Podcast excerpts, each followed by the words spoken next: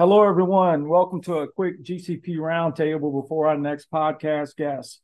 This is our 16th podcast for GCP. I'm Gene D, and I have my partners in crime here with me, Wild Bill Phillips, and poker writer and GCP collaborator Ben Saxton. How you guys doing? I'm good, dude. Doing well. All right. I guess we're going to start off the conversation. Let's chat a little bit about our recent GCP awards given out at Poker Gras uh, a few weeks ago.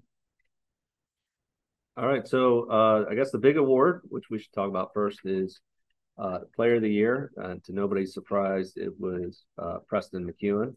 Although uh, with maybe there were some oversights. Did uh, you guys have any opinion on who was in contention or who maybe we, we missed or we should have maybe talked about more?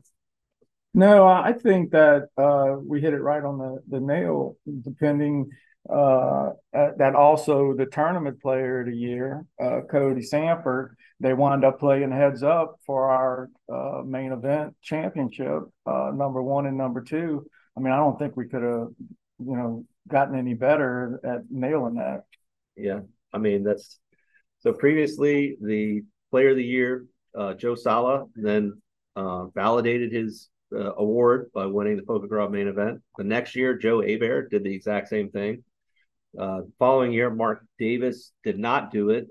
Uh, he gave it a valiant effort, and so did uh, Donovan Dean, who was then, I think, the first ever tour player of the year. And like you said, this year we had uh, Cody and Preston play heads up. Preston player of the year, Cody tour player of the year. But I do want to mention I, I have gotten some uh, individual feedback about uh, maybe Jeremy Iyer and what a tremendous year he had. And if you remember, Jeremy won.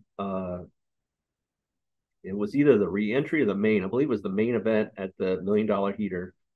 He also won a bracelet and 1.1 million dollars, and did everything in between and perhaps just Jeremy's very quiet, uh, subdued nature is maybe why he didn't get as many uh, accolades or as many nominations, and it wasn't in front of us as much. But he was certainly up there, and I'm not even sure he made the graphic that we put out for the nominations. So uh, we certainly want to recognize what a tremendous year that he had, and he was definitely deserves uh, credit uh, recognition and merit as well. And he uh, also took down the I don't know if it's the high roller or the the the, the chill out as you call it, right? Um, oh, not this uh, previously. Oh, I'm thinking of uh, who Jeremy am I thinking? Gobert. Jeremy Gobert. Jeremy Gobert. Okay, yes. The chemist. Okay. Uh, maybe he should get the award. maybe the the the veteran the veteran award if Yeah. there's a veteran award. Yeah. or or the best ROI. Uh, I had somebody in the industry said I, I I never see that guy, but when I do see him, it's me paying him out because he just won the tournament he played that day or, or went really deep. So yeah, he's a great player as well. Yeah, very strong. And then the the female player of the year, of course, was Jamie Pertuzio. Uh, she just been on fire this past year. Um, actually won the ladies event here uh, a few days ago. Um, she's just a, a great player and, an overall nice person. Yeah, and Gene is uh, uh, somehow omitting the fact that he and Jamie chopped the tournament at Coushatta. They and she ended up getting the trophy. They went head to head. Uh, it's one of your better performances of late, for sure. Um, yeah, you're right. I did forget that. Yeah, and so she certainly has validated her choice, and uh, I agree with you on that. Um, Jay Bishop was our senior of the year, and he easily could have been in contention for GCP Tour Player of the Year because I believe he top three or top five some of our biggest cashing events. You know, like an eighty-eight thousand for first, um, or eighty-five or something, thirty-five k, forty-four k on the past year at GCP events. And if you look at his Hendon Mob, I think it's almost exclusively Gulf Coast Poker Awards, uh, or I mean events. So him winning an award makes a lot of sense. Yeah, Jay, he's a real big supporter of Gulf Coast Poker. I really like that guy a lot. Yeah. Do you know Jay at all? Ben? I don't know, unfortunately. He has the best laugh uh, in the room, and he is uh, just a great spirit. Uh, speaking of great spirits, our Love of Poker Award went to two candidates. Uh, well, two award winners this year: Miss Judy LeBlanc and Ross Lights. And Ross is somebody that we, me and Gene have known for for years. I'm not sure if you got a chance to meet him. He's kind of getting No, I, I, I'm, I've known Ross, Russ for a long time. Yeah. Yeah. Yeah. Uh, really great guy. Yeah. Uh, and for those that don't know, Ross passed recently, right before the awards, and uh, uh, I got a lot of people reaching out saying you should recognize Ross, you should honor Ross this year. Even at that late date, that that made sense to us to do that. Of course, we miss him, and and um, he's one of those guys that, from afar, is supporting people. It's kind of like Ron Held, who won the first award that we did like that, Love of Poker people in the region may not even be aware of him, but he's watching those um, updates every day, tracking what people in the region are doing, how well they've done, and and giving us heads up. Oh, you know this guy, and he's in, a, in the money. There's five people left, um, so we're gonna miss Ross.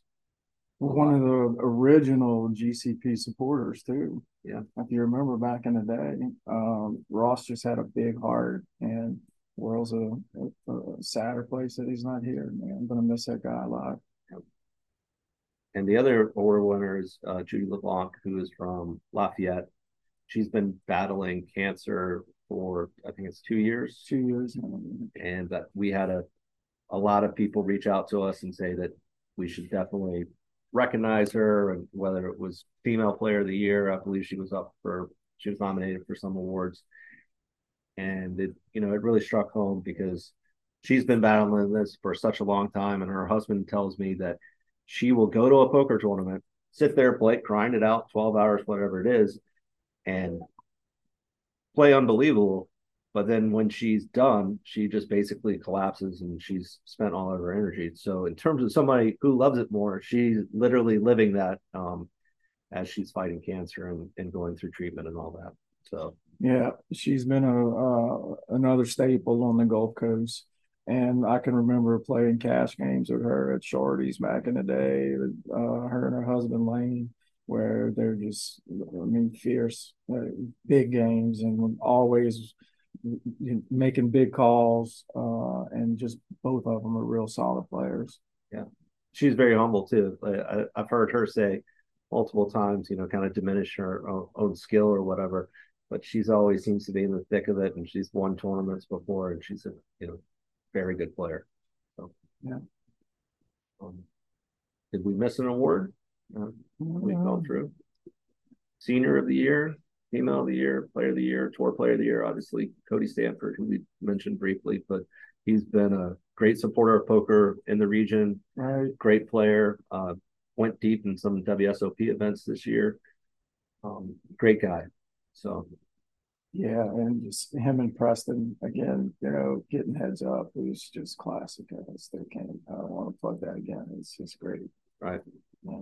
And Preston, what a beast. Uh, I feel like yeah. we, we, we kind of didn't talk about what a great year he had. He cashed seemingly everything he played. He went deep in um, from the Beau Rivage to our events to um, I mean, pretty much everything he played, he's he's always in the thick of it. Yeah, and he's also an active coach, and his students have also been doing well this year. Also, as close to a consensus pick as I think there was for you know for one of one of the awards. Yeah, certainly it, the nominations on our page when we open it up to people to to get their in, insight and input, uh, they really push for him. Mm-hmm.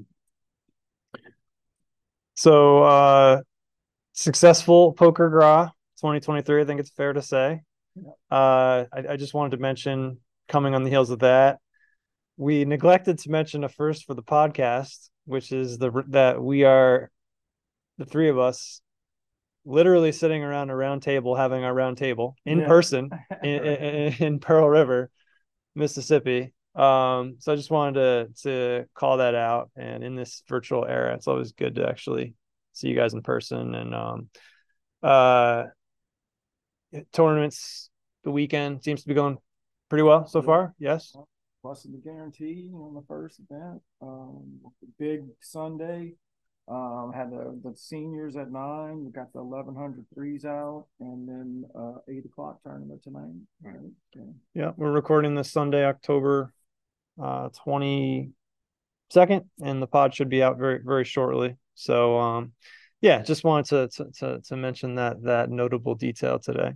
Well, it's, it makes it a lot easier to not talk over one another. We don't have the delay. and We can Yes. look at each other for uh home time visual cues. Yes, So, absolutely.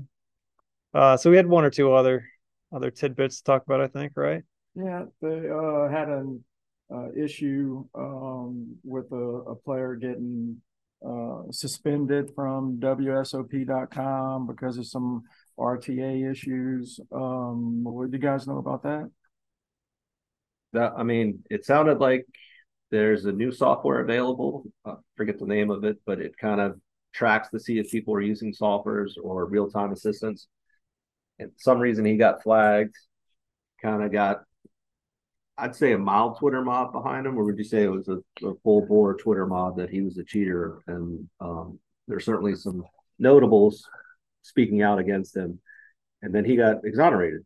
That's right. Yeah, and I guess I suppose I'll just read this out. I have Twitter up. I I don't know, you know, I'm not in the online streets and I don't follow the um you know, the the online scene all that much, but this does seem significant just because you know, we're kind of at the forefront of um you know, RTA related cheating. You know, I think the community is trying to figure out how to police this, if this is even policeable. So, um, yeah, online player named Chris Battenfield was called out for being an RTA cheat.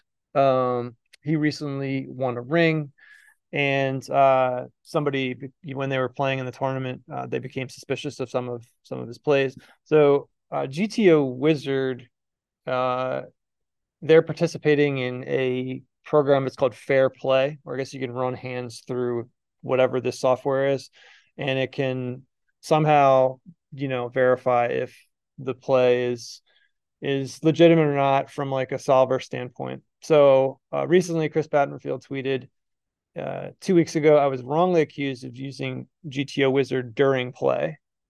Um, WSOP.com and GTO Wizard have worked together to verify my innocence, and the the WSOP concluded their review and lifted the temporary hold on his account.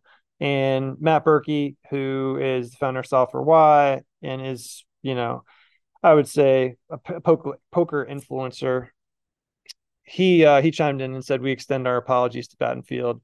I was unfortunate that they were wrongfully accused. That said, we should all be encouraged by the swift response of WSOP. Um, so yeah, if, if folks are interested, they can go to um, uh, at Battenfield B A T T E N F I E L D uh, to to check out the tweets. We'll, we'll put this in the show notes, and there are some screenshots of specific hands that were kind of run through fair fair play. So um so that's kind of the the gist of the the the cheating scandal or or or you know perceived cheating scandal. It's always nice that there's a silver lining and somebody in fact wasn't cheating. Yep. Um, any other thoughts on this? I mean, is there, are we ever going to be able to, to keep people from using RTAs? That's the big question. Online poker might come back one day in all 50 states.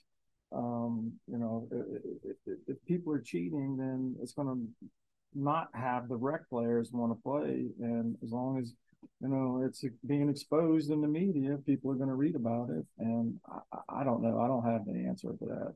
It's, it seems like a conundrum. Yeah, I mean, I think when you're marrying technology with with this game, uh, there's a lot of very easy ways to cheat or create an uneven playing field where people that are utilizing it versus the people that are not. Even if you say, you know, I remember Saturday Night Live a long time ago had a skit where it was called the Steroid Olympics, and it was kind of the idea that you just let let them go as much, uh, you know, drugs or whatever as possible performance enhancing, and then you see who's the winner after that. You could say that might be one of the ways you online poker would be. Is it just your robot versus my robot or or whatever? Hopefully it doesn't become that way. Um, but yeah, it's uh I think also you can look at daily fantasy sports, right? So they came out, they're super popular. Everybody liked to play them. You, you probably all your friends did, even non-gambling kind of friends that just kind of like football. And then it got pretty quick. I think the luster uh, fell off of it because there were these really smart people using a lot of, um, you know, programs to figure out who the best possible lineup combinations were. There were pros that were utilizing all the lineup, essentially multi accounting, I guess you could say, because they had the maximum amount of lineups they could have. And then if you were just a rec player, you really had no chance whatsoever. Right. And that's probably the future of poker. I think daily fantasy, I'm not too into that space, but that's probably the biggest hurdle because you don't hear anything. There used to be a commercial every other week. I mean, it's not every other week, every other ad on a maybe an NFL game or whatever. Now you don't really see it as much. Right. The the software that they use to exonerate him is that um open to everyone uh what's it called uh, it's called fair play and i don't know if how widely available it is or not i know gto wizard you know it's odd because you know they're on the one hand you know i'm sure y'all have seen this they've been really aggressively advertising their products you know and they want people to, to buy their product but at the same time the more people who become aware of gto wizard and be, know what a solver is and know what real time assistance is are also going to be aware of the possibility that they can use those tools to cheat you know? So it's it's uh kind of it's kind of tricky but it is good to see one of the leaders in that market actively collaborating with the community to try to prevent um you know i mean it's it's sort of in the term real-time assistance. So it's fine to to to check gto wizard between hands but you don't you know you can't use it while you're actually playing. And that's that's kind of the that's kind of the crux of the situation. I mean that's that's in live poker too. Like every few tournaments you'll see a, a, picture of somebody that's got their of an opponent with their phone opening uh getting real-time assistance or running through hands or you know shove shove hands or whatever that push fold hands push fold mm-hmm. cards yeah. yeah so, you know, we we try to keep these roundtables somewhat brief. We did want to talk about one more topic, an important one. And Gene, I know it's near and dear to you. We have uh, one of the great poker movies of all time, maybe the great poker movie, uh, Rounders, 25th anniversary. Yeah, Thoughts? Rounders. Uh, to plug Poker News right quick, uh, Chad Holloway and them have done a couple of articles on it. Uh, they had an article that they uh, interviewed John Dahl. I think it's up today. That's a really interesting read. And uh, they also had a recent article about uh, the, it seems like somebody wrote a screenplay that they thought was stolen from them from Rounders. There actually was a, a, court case. The guy tried to sue. I think it got thrown out, but the guy wrote a book. And I'm pretty sure it was Chad who did the article about it. And Chad read the book and said that it, it's very interesting. Uh, he said that he thought the guy was going to be making some wild accusations, but he actually had some good points. Um, something interesting, you know, 25 years later, that the you know the, the great poker movie is still uh, having these articles uh, written about it, and you know, the big question is is is there going to be a uh, another um, rounders number two. Right. I don't know. I mean, we the people. I mean, the poker players in the community. I mean, we love. We've been talking about this forever, right? Yeah. You know, so this is just another excuse for us to to hope for a second one.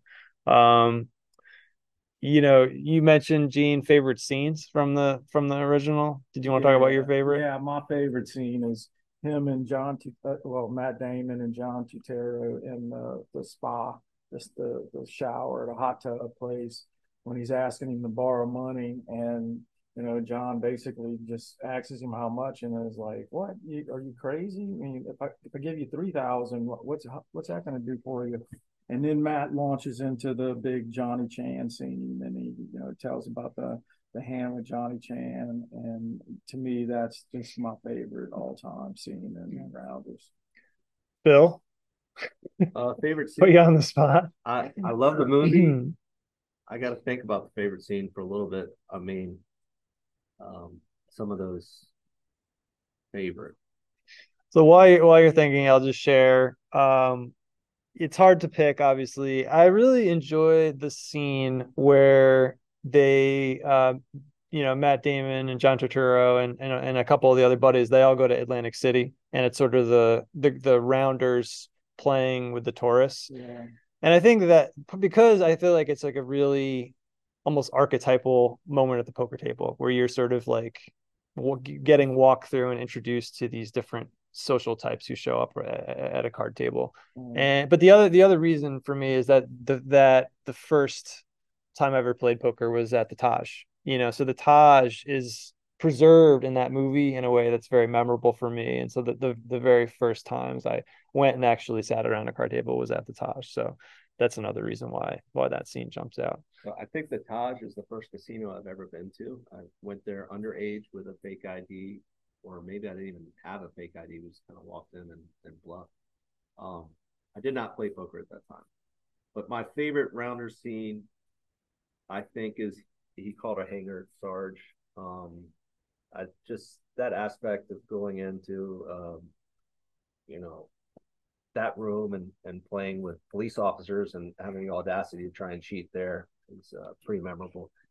Um, another thing I can relate about the scene you're talking about with Atlantic City is living in New Orleans. We have a lot of that same. There's many times where I've been playing cash and you kind of look at a table and there's maybe two or three people you recognize and know whether friends or not.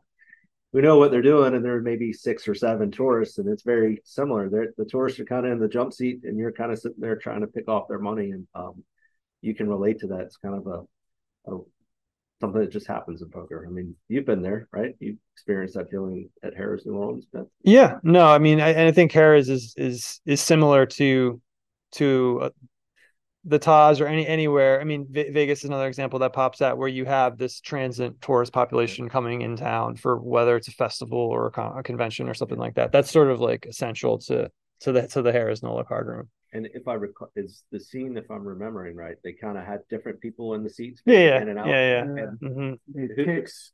They, they they had all their tells. They were.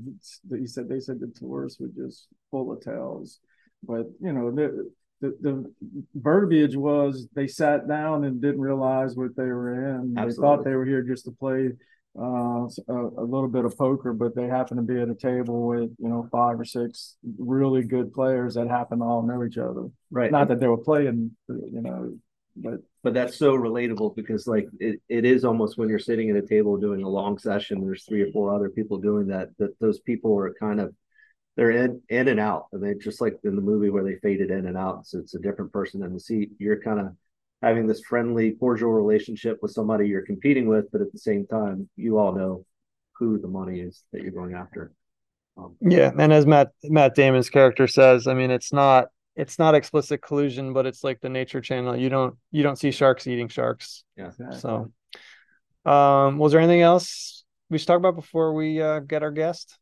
So I do want to mention two quick things. First, Caitlin Kaminsky won the Content Provider of the Year. Chase Haydell, who is uh, near and dear to us, won the industry uh, industry award. right. And we didn't mention them earlier. Just want to give them their recognition. Uh, Caitlin is hilarious, and anybody that's seen her videos or her her content certainly knows she's deserving. And Chase has been a mentor to us and a big influence on poker, both in New Orleans uh, with us as GCP, and now he's at the Horseshoe in Las Vegas and has had a role as they transition from Bally's to the Horseshoe. The other thing I want to mention was the heater, which we segue to our guest. Uh, is there anything now that the schedule is going to be released or it has been released that jumps out at you guys? million dollar guarantee. Yeah. You know, first event, six flights. It's going to be huge. Uh, it's going to be a big event. Yeah. Yeah.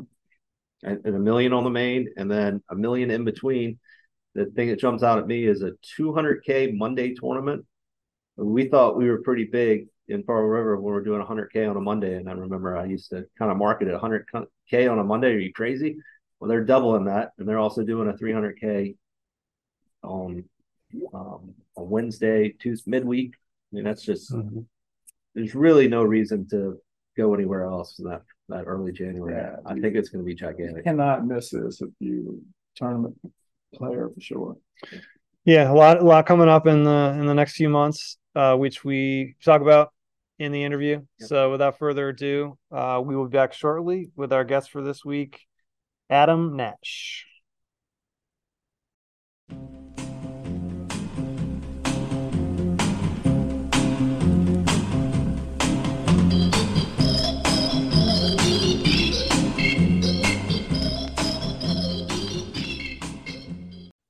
Guest for this episode is Adam Nash, uh, poker room manager and MMA fighter. Um, he's a poker room manager at the Beau. Adam, how you doing today? I'm doing very well. How are you? All righty. Well, we're going to ask you the same question we ask all our guests. Uh, tell us how you got into this subculture of poker and uh, worked your way through to the poker room uh, manager at the Beau. Tell us a little bit about it.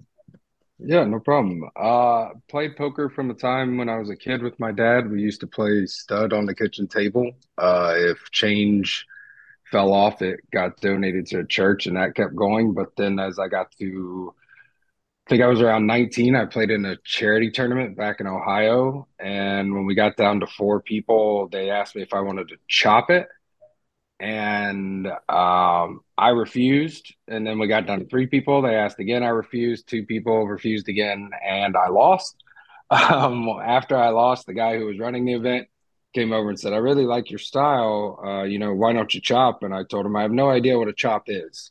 Um, but I didn't know. So I just kept playing. It was winner take all type thing. And then he asked me if I was interested in dealing. Uh, I said, sure. I didn't have anything going on. So I went and learned from then. Uh, did that for a couple years in Ohio with charities and then started doing home games and uh, did that until we were forcefully shut down. I think that's a safe way to say that. Uh, forcefully shut down. Once we were shut down, uh, I started doing other things. And then a friend asked me if I wanted to move to, or not move, I guess, travel to Mississippi to uh, deal. I thought we were going to deal like a private game or home game. Turns out we were going to the Gold Strike uh, because back then you could get your gaming license and process and everything in one day. Started there, traveled for uh, I think four years, four or five years before I settled into the Beau permanently as a dealer in 2011. Moved up to shift manager in 2014. Um, left that and opened our MGM Springfield property in 2018. Uh, COVID shutdowns kind of ended that in late 2020. And then when the spot came available at the Beau and the beginning of 2021, I was very uh, happy and eager to get back in there to what I consider my home. And now I'm here. That's pretty cool. So, Adam, I was looking mm-hmm. at your Hendon mob as a player, and I saw all these first places, and they had like one commonality about them. Um, yeah. Tell us about that commonality. I'm sure you know what I'm talking about two cards is not enough for me. I uh I play bad enough that two cards is I just don't get my money worth because I go bust really quickly. So I stick to the high low events. Uh I love playing Omaha high low structured. I, I came up on 1020 half kill Omaha 2040 stud. I came up on limit games. Uh, even though I'm, I guess, somewhat younger in the poker world, I everybody I played with to start with was 60 plus. So no limit and pot limit kind of had the old like, yeah, you kids in your no limit, you know, type attitude. So uh, it was hard to find anything else limit. And when I can get half the pot for having the worst possible hand, that just is a best case scenario for me personally. So it worked out really well. So um, I think me and you have talked about this before is it likely there's that particular game is going to be on the schedule in January? It will never go away. As long as I am anywhere in charge of tournament events, I will have a structured limit Omaha eight or better tournament. Yes. That's awesome. Yeah. Uh, even if if that means you're going to get some of the, uh, I guess the more vocal people on the internet that uh, really like the uh, those games. Yeah, pop up. Yeah, yeah, that's okay. I don't I don't mind the uh, I don't mind the vocal people. I think that everyone has. You've got your right to speak up about what you feel is right or wrong. I think the difference is when you start thinking that your opinion should necessarily influence what I do as a business operator, and you don't factor in what other people think and that's where the drama seems to come from really is small portions or small crowds that make the biggest noise and then everybody's like, well, they're yelling, they must be telling the truth. It's like, no, that's not always the case. Uh, but yeah, they're welcome to to come and complain about if the coffee's too hot or cold, or if you know we have whatever. I'll be ready. So, what can you tell us about uh, the heater now that we're, we're kind of tiptoeing around it right now? Uh, I can tell you that our event in January, um, number one, it's supposed to go public within the next couple days. So hopefully, as long as this airs after that, I won't be in any trouble. Um, this will. We'll make sure perfect. it airs after um, any new information. Fantastic. Then I will tell you everything you'd like to know. Uh, January will have over $3 million in guarantees. Um, which is nearly double the most guarantees we've ever had, which was this year. Um, we crushed this year, which was amazing. You know, credit to the tournament staff and the players for really doing that. I'd love to take all the credit and say I'm awesome, but it's not me. Um, January this upcoming year, number one, obviously been renamed. We're no longer the million dollar heater. We got over three million. A million dollar heater doesn't seem fair. Um, so we have three million dollars in guarantees every event that is numbered, so we have a total of 12, we'll have a guaranteed prize pool. Um, that's something we've never done before. That includes the four card high low grumpy game. It will have a guarantee on it. Uh, we'll open with a million dollar guarantee, $400 buy in. Uh, we'll close with a million dollar guaranteed main event with a $1,200 buy in. We had a lot of success with that last year. Um, and in between, we have guarantees from, I mean, any anywhere really. The lowest guarantee I think is twenty five thousand, and the other highest guarantee outside of the million is a three hundred thousand monster stack. But we also have a two hundred k. We've got a 150k high roller freeze out, 150k single day tournament. I mean, we tried to make this um, 100k seniors tournament we tried to make this schedule to where if you are a player that is kind of our niche or our market of you know 300 to 1000 to 2k max type of buy-in I, I can't think of a reason why you need to go anywhere else between january 4th and january 15th but us um, and i hope that that's how it turns out yeah it sounds uh, unmissable that's what we've been putting uh, for kind of the teasers we put out there, and especially yeah. a 300k. I'm guessing that's midweek, maybe Monday, Tuesday, yeah. Wednesday, or Tuesday, uh, Tuesday, Wednesday, and uh, yeah, Tuesday, Wednesday, Tuesday, Wednesday. Wow. Yeah, that's. I don't. I don't know if I've even heard of that being done. You know, outside of maybe Vegas, Texas, possibly. I don't even know if that's been done in Texas. Maybe Florida. Um, yeah, well, Monday wow, before Tuesday, Wednesday, we have a two hundred thousand dollar guarantee. So, Jeez. that's yeah, that's the uh, triple stack mystery bounties. Monday, that's a two hundred k guarantee, and then the monster stack is starting on Tuesday. That's the three hundred thousand. Wow. Yeah. yeah, it's a big uh, for us. It's it's something that we've always been very confident in our ability to put out a, a product that's worth it for players to come and travel. But now, recently, with just the general tournament market blowing up country wide, I guess internationally too, um, if we were ever going to take a chance on, well, kind of me putting my job on the line, really, for lack of uh, better words, I'm I'm all for it this January. We are going to try to show that we are not only back in the tournament market uh, for January specifically, but that we are aware that players want to come play with us. So we're going to give you even more reason to. And uh, I can't wait to see what it does. And that sounds awesome.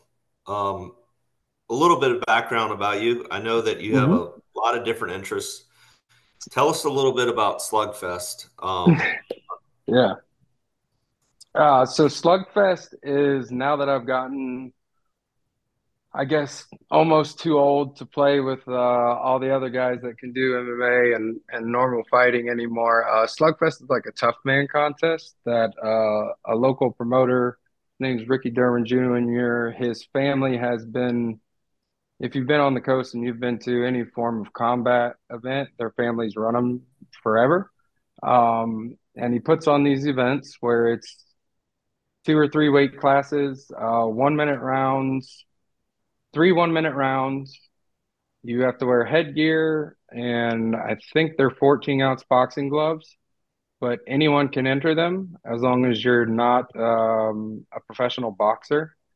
And he has some other criteria that would restrict it, and you can only fight up to 20 times. Um, but I've been doing them now for a little over a year. And I come from a wrestling and grappling background, being born and raised in Ohio. I've wrestled from as long as I can really remember. So the boxing stuff has always been strange to me, but I've had a lot of fun learning it. And uh, they gave me a reason to not just be fat and lay around anymore. So I had to lose some weight, and I don't like traditional working out. So I've just continued to do them. I have a blast doing them. He puts on a great show. It's great for the fighters, great for the fans. It's if you guys are ever in town during one, you should definitely come check it out. I think there's one actually right after the heater. Uh, I'm not 100% on the date, but right afterwards. We'll see if I'm in that one or not. I don't know yet. I haven't missed one yet, so it'd be hard not to. I know uh, Gene and I have talked about it. There was one that we thought we were going to be able to make, but we ended up having to do something. But um, by the way, you're being pretty humble because I was I was reading some of this stuff about you. Um, you're ranked third in their mm-hmm. Official rankings. Um, you have yeah. one of the best knockout, 39 total rounds. They say your next stop's the Hall of Fame. I mean, so mm-hmm. you're doing pretty well in there, right? You're yeah. not just just mixing it up. You're actually getting in there yeah. and winning, right? Yeah, I've done everything from uh, get eliminated the first fight to uh, because it's a tournament format, so you fight uh, up to four times in one night. And I've done everything from get beat in the first round to the last event we had. I won the whole thing.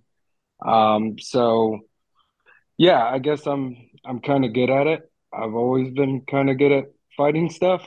It's just never. I'm not a. Obviously, you've interacted with me a lot. I'm not a person that's very big on uh, bragging about, you know, how awesome I am at things or this or that. But I've heard rumors that I'm pretty good at it. So I would say that that's that's probably accurate that uh, all that uh, everything you said is accurate. You're definitely not one to toot your own horn, but uh, I I think uh, I needed to to get it out of you because yeah. you deserve the, the recognition for it. It's not just like yeah, uh, appreciate it. You're you're not just like grappling and uh, having an early night of it. You're actually competing and winning.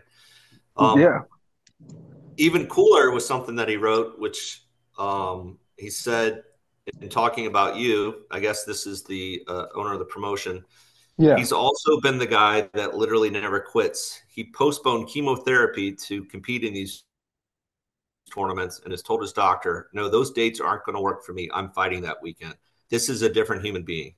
So tell us a little bit about chemotherapy and what he's talking about, how you're still able to fight in real life as well as, you know, fighting cancer and, and a little bit what's going on with you health wise. Yeah. Um, so in 2020, uh, right after I took the Beau job, actually, uh, wasn't long after that, I had kind of long story short, noticed a, a, thing in the middle of my back. Uh, you know, I had my wife make the Sharpie dots. It outgrew it in like a week. So I went to my doctor. They cut it out. Uh, they actually called me while I was at work in my office. And um, the person who called me, I missed their call and then called back and got a front desk person. And I said, Yeah, they, they must have called me with, my results. And she said, Yes, they did. And I said, Okay, well, so what are they? And she started kind of like, Oh, well, I can't. And I said, Oh, man, that sounds bad. That doesn't sound good at all. You can't tell me. And the lady's like, No. And I, I just kind of laughed. And uh, the doctor called me back and she said, Yeah, it's, um, we found melanoma. It's melanoma and uh, we went through the conversation, and at the end, I kind of just had to clarify with her, you know, like, are we saying as in I have cancer, or I just want to make sure? And she said, yeah. So it ended up being um, melanoma in the middle of my back. Uh, the tumor was about the size of uh, the palm of my hand. Um, by the time they had removed it, they found it was also in my lymph nodes as well um, on each armpit. Luckily, it was only in, I think, like one one on each side. Um, so they did surgery, went in and removed it. Then uh, I did radiation and chemo pills. Radiation was five days a week for a month, and then chemo pills was for a year. Um, so I did that, followed up with checkups, everything that got taken care of, gone away. Um, this past January, January 23, right after the tournament actually finished, I had uh, scans. They called me after the scans, and it's to me, these things are funny. So I apologize to anyone who might think that I'm being sarcastic or like not respecting other people that have cancer, but this is just how I guess I deal with things. Uh, but they called and said, you know, everything looks good except you have a a small spot on your brain.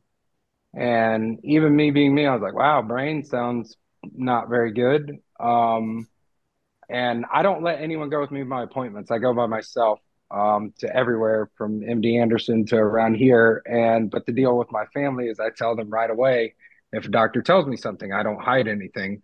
So I told them that night that the doctor said they found something on my brain. Um, they had questions. I, I don't ask questions. I've never Googled this. I've never any of that stuff. I just listen to what the doctor says. And uh, so they had questions. So I said, okay, I'll call them back the next day. I called, asked the question, and the lady who was talking to me said, yeah, we looked at your scans. Everything's good except for this spot on your lung. And I was like, okay, wait, time out. Did you say lung or brain? And she's like, lung. And I just started laughing. she said, you know what? And I said, well, they told me brain yesterday.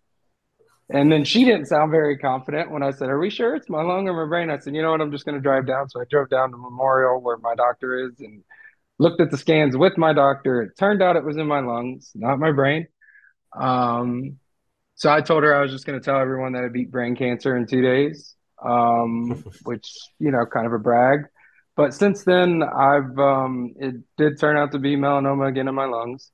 Uh, they sent me to MD Anderson where I started treatment uh, a couple months later, where I had to go in every three weeks and get uh, chemo, immunotherapy, which is what I can now thank for my wonderful white beard and white hair and everything, because I'm very, very fortunate through these multiple years that I've I've never had um, I guess what you know the terrible things you hear about chemo and radiation doing. I've had five bad days in three years, is what I tell everyone. I've had five bad days where I guess that was what other people experience all the time, but beyond that, I haven't. And now it's just all white hair, so I look kind of like Santa and aged about ten years, which is fun for the Slugfest because everybody thinks I'm somebody's dad or uncle that's in there. Um, but I'm still 39, so that's not accurate. But I've been able to just keep going. Uh, I think maybe the slugfest and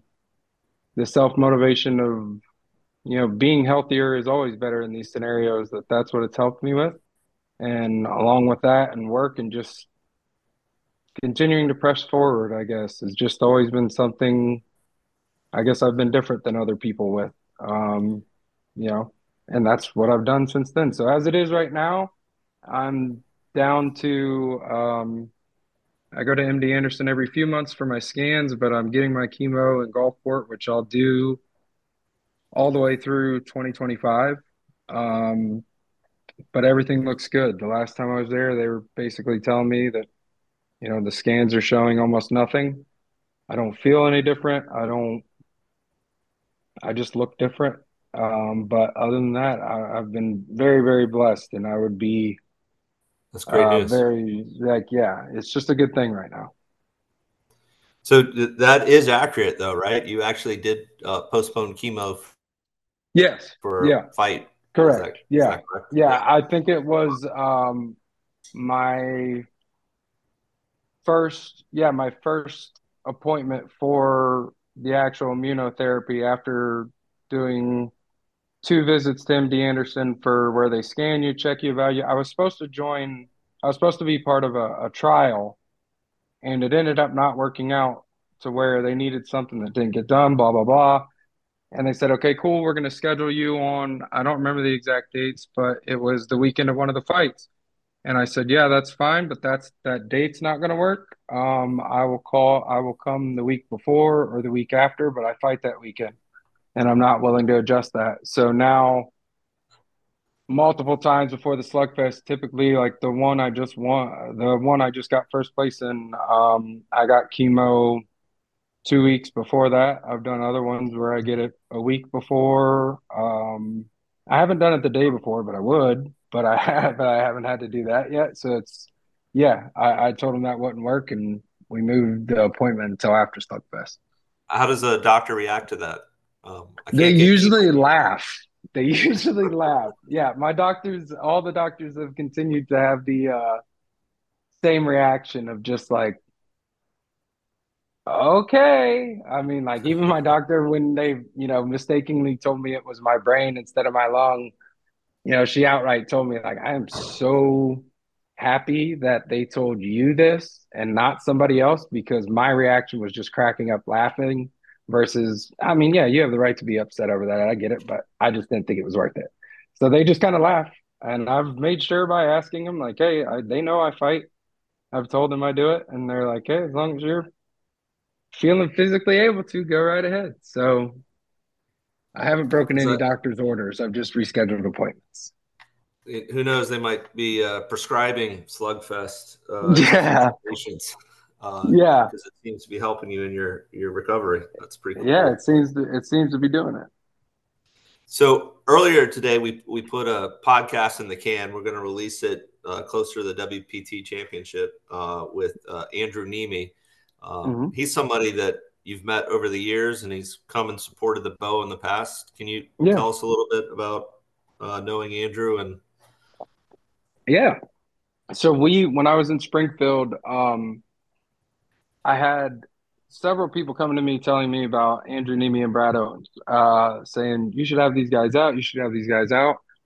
I don't follow poker vlogs or or things like that. That's not to be disrespectful towards them. It's just I don't really. It's just not my thing. I, don't like watching. I, I want to go play if I start watching, so I don't want to do that. But um, we had gotten in contact where they emailed me to come to Springfield, um, and we ended up making it work. It took a lot of uh, convincing of gaming commissions, company, everything else, and I was the first MGM property that they, you know, were specifically brought in. I think they might have done some meetup games at properties, maybe without permission.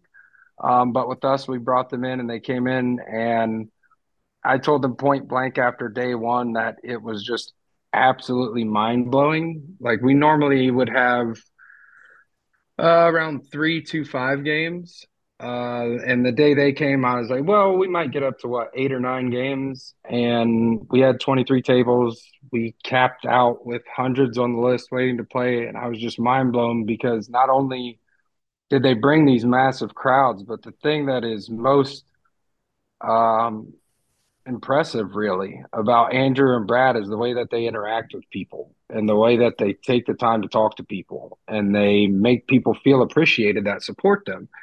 And it also blew my mind that people literally showed up to lose money to them to just try to get on the vlog and brought them gifts in the process, like would bring them beer and all these. And I'm like, this is amazing.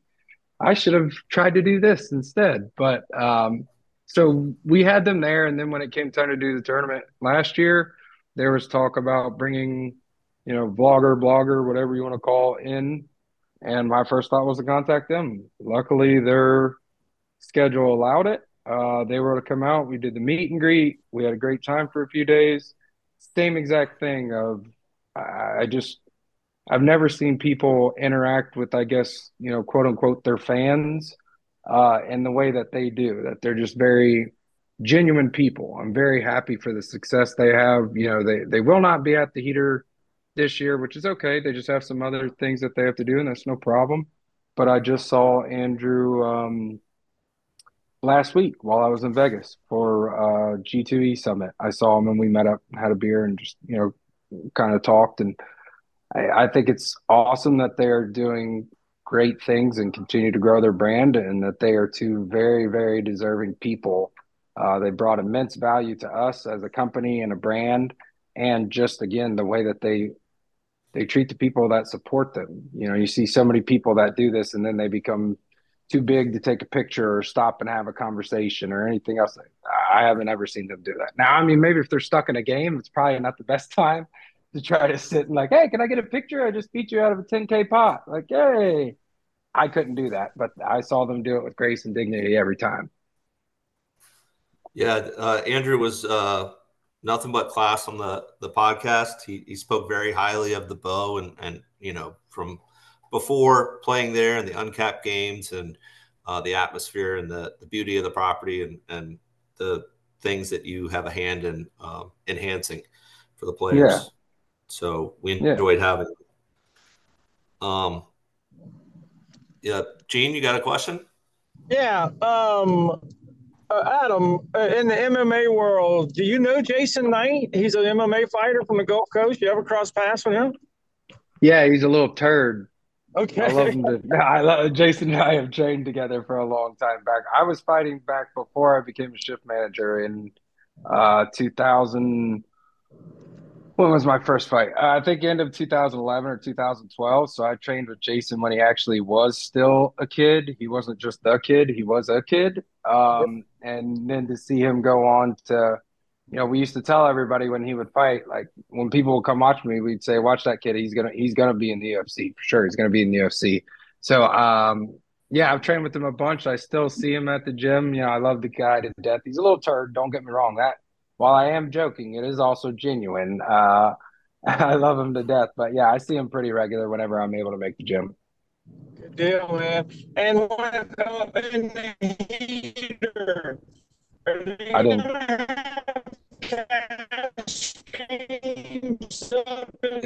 Gene, you sound like and is there going to be uh, a, a jackpot or the jackpot uh, so I heard jackpot. That's the only thing I made out of what was just said. Besides that, I was trying to decode it. I heard jackpot. Can you hear me now? Yeah, he, yeah. He sounded like uh, Optimus Prime or something. Uh, I I, I thought you were transforming in the moment, Gene. I'm not gonna lie. I didn't know what was happening, but I thought you were transforming. Sorry, guys. Are, are, they going to have cash games up in the tournament room for the heater? And uh, is there going to be a, a, jackpot, or is it jackpot just in the cash room? Yeah, we'll have cash games upstairs this year. Um, so the other topic that I'm sure would eventually come up, but kind of perfect segue, Gene.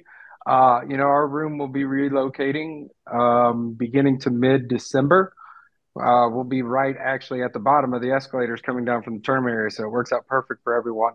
Um, with this relocation, we are going to implement basically a way to whereas normally we have cash games upstairs uh, opening weekend and then after that it's been downstairs in the room one thing that was really unique about this year beyond the massive turnout was that our cash games uh, were filling up. We were filling the room every day. And as someone who was a shift manager for several years of the heater, normally Tuesday through Wednesday, we'd get, you know, 80%, 90% full.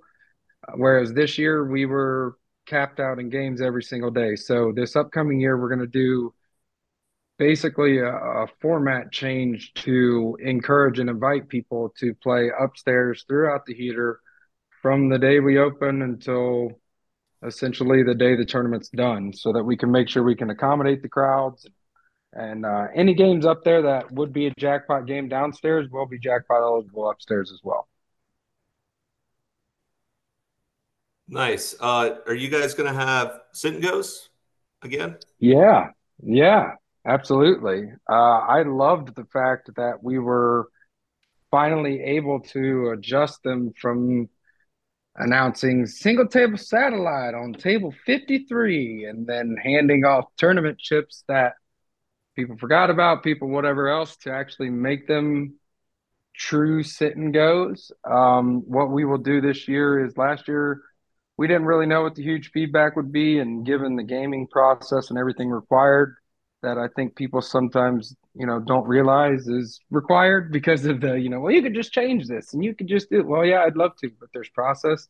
Uh, we're going to have more formats for uh, some, we had, you know, requests for bigger buy-ins and things like that. So we're going to play with the formula, uh, myself and Paul Dutch to provide more than just, you know, $100 and $200 ones, you know, maybe some 300, 500, even thousand, whatever we really want to go up to. Um, that way players can have that option available throughout.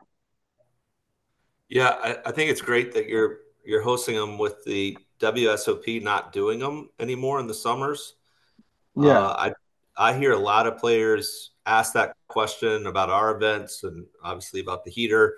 Um, I think there's definitely people that are hungry for that kind of action. They like an hour to play a tournament. You know, can Yeah. get something resolved quickly. Yeah, yeah, I think that that's a big thing with it. I mean, for us, you know, I guess I can add the asterisk unless somehow gaming says that we are not permitted to do them this year because I haven't submitted that yet. So if somehow that happens, I'm just a filthy liar with what I'm saying to you right now. Um, but barring that, we'll have them because it's exactly what you said. You know, you guys, I think, uh, you guys had the chance to meet my dad when, you know, we were at Pearl River and, and he's, you know, he's even myself. I don't really, the reason, other reason I play the limit tournaments is because I don't have to play a hundred percent focused like you do in a no limit tournament. You screw up one time in a no limit, you just ruined your whole tournament life. And to do that for eight, nine, 10, 12 hours a day, like people that play the main event, I, I of course I'd love to play the main event. I would win the whole thing or be broke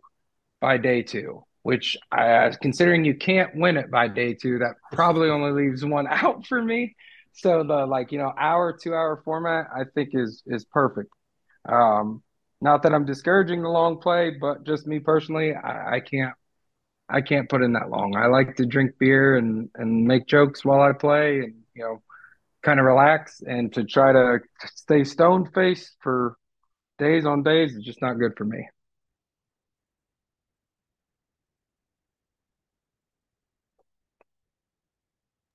So if I could hop in for for a moment, um, I I uh, I think let- let's stay on the the poker the poker theme for a moment. Um, Yeah. you know, you've talked about the Beau. It's just wonderful. You've been been able to to spend so much time at one property and see the the um the property grow. Like, what did your experience at MGM Springfield and, and other places like what did you learn about poker you know moving away from the Beau and then i also i also see on your hendon and i don't know if this is a story or or i just love to hear your impressions uh we got a cash at the australian poker league tour so does that mean you were in australia so like what's going on so I uh, I think I know what you're talking about, hendon Mob. I don't know what that is. I know there's one that was a bounty that I played. Um, I dealt an event in Prague, I think it was, where if there's one listed on there that's either in the Czech Republic or Prague, that 100% is me. Uh, the other one that you're talking about, I actually think I saw on there and was like, did I do that? I don't remember if I, I don't think I've done it. Um, but it may or may not be. There is one from overseas that's on Mob, but I don't, I think there might have been two and one of them is inaccurate. Um, so have but- you have you been to australia or no no, no, Okay, that's okay. what I mean. I mean, unless I've, I don't know, maybe I like, I like to party a long time ago, Ben, and sometimes you end up in strange. No, I, I've never been there, so I know if there's one from Prague or Czech, I was there, or maybe it was Slovakia, one of those places. Mhm. Um, so, so you have been around around uh the, Yeah. the country and the world but just not to Yeah. to australia yeah Not to Australia. Yeah. I think that, you know, that time actually of from traveling as a dealer um, all across the country, working for different brands, working for different companies, working for different staff, to also doing a little bit over in Europe to, you know, Beau Rivage, then up to Springfield. Um, factoring all that in with, again, my origins of basically coming from home games and private clubs in Ohio where we didn't have anything legal. You had to drive across, you know, to the riverboat that floated between Kentucky and Ohio to play three six limit hold'em. Um, those experiences to me have really just given me uh, a, a an ability to find something to relate to with a lot of people. And to me, I feel like that's maybe my strongest feature, if I'm being completely honest, is just the ability that whether you're an old school, you know, I want my limit game back person, or you're the guy that's plus EV minus six on my return software things I don't words Adam doesn't understand. I, I can find something to talk to people about or relate about. And when it comes to poker specifically, I, I've seen it operated in a lot of different ways. So my goal is always to try to be able to explain anything we have to do to someone in a way that makes sense to them. Because I think a lot of times the problem is in these discussions that people have in poker rooms, whether you're making a floor ruling and someone's upset or whether someone's upset about the juice you're charging in a tournament, uh, finding a way to communicate communicate that that makes sense that even though maybe they won't be on your side or they might still be unhappy, they should at least understand what's going on. Uh, you know, I, I never, it's kind of like employees that work for me. It's like, I never want someone to get fired because they didn't know they couldn't do this or they could do this. It's like you have the right to understand that. You don't have to agree with it, but at least if you can understand it, then that's the best I can do sometimes. Uh, so I feel like the traveling and doing that has been probably the biggest skill that I've picked up that I try to use the most now in the role I'm in. Yeah, that that relatability, it's it's so huge, you know, and I think, you know, one of the themes you hear when people are critical of of poker rooms or poker room managers is oh, you know, they just they just don't get poker. They don't understand us as players. Yeah. And uh, you know, as somebody who uh has been to the Beau a bunch and then who who hears kind of the you know just the chatter in New Orleans people people really do speak highly of of the Beau and the culture y'all have cr- created there and I, I, don't think it's a um a coincidence. I, I I, wonder it's interesting hearing you talk about growing up in Ohio and, and the, the the the boats and all that uh you know your poker origin story really involves you starting as as a dealer and getting into management. Was there ever any inkling of hey i'm going to try to be a pay a poker pro or be a, a, a, player? Or was it always um, the the the dealer the dealer and the manager for you well now so technically i think i was a poker professional i was a terrible professional but i think i was for at least like a month um i won i won a tournament actually at our uh, little club that we did. We used to do um, single table satellites to try to get a main event seat. So you'd pay a hundred dollars. You know, they we do ten tables. The ten people who won would then play the finals. The winner gets that. Well, we did one, and we ended up only getting eight tables off. So we didn't have enough for the main. So the eight final players all decided we would just um, play it for the eight thousand. You know, winner take all.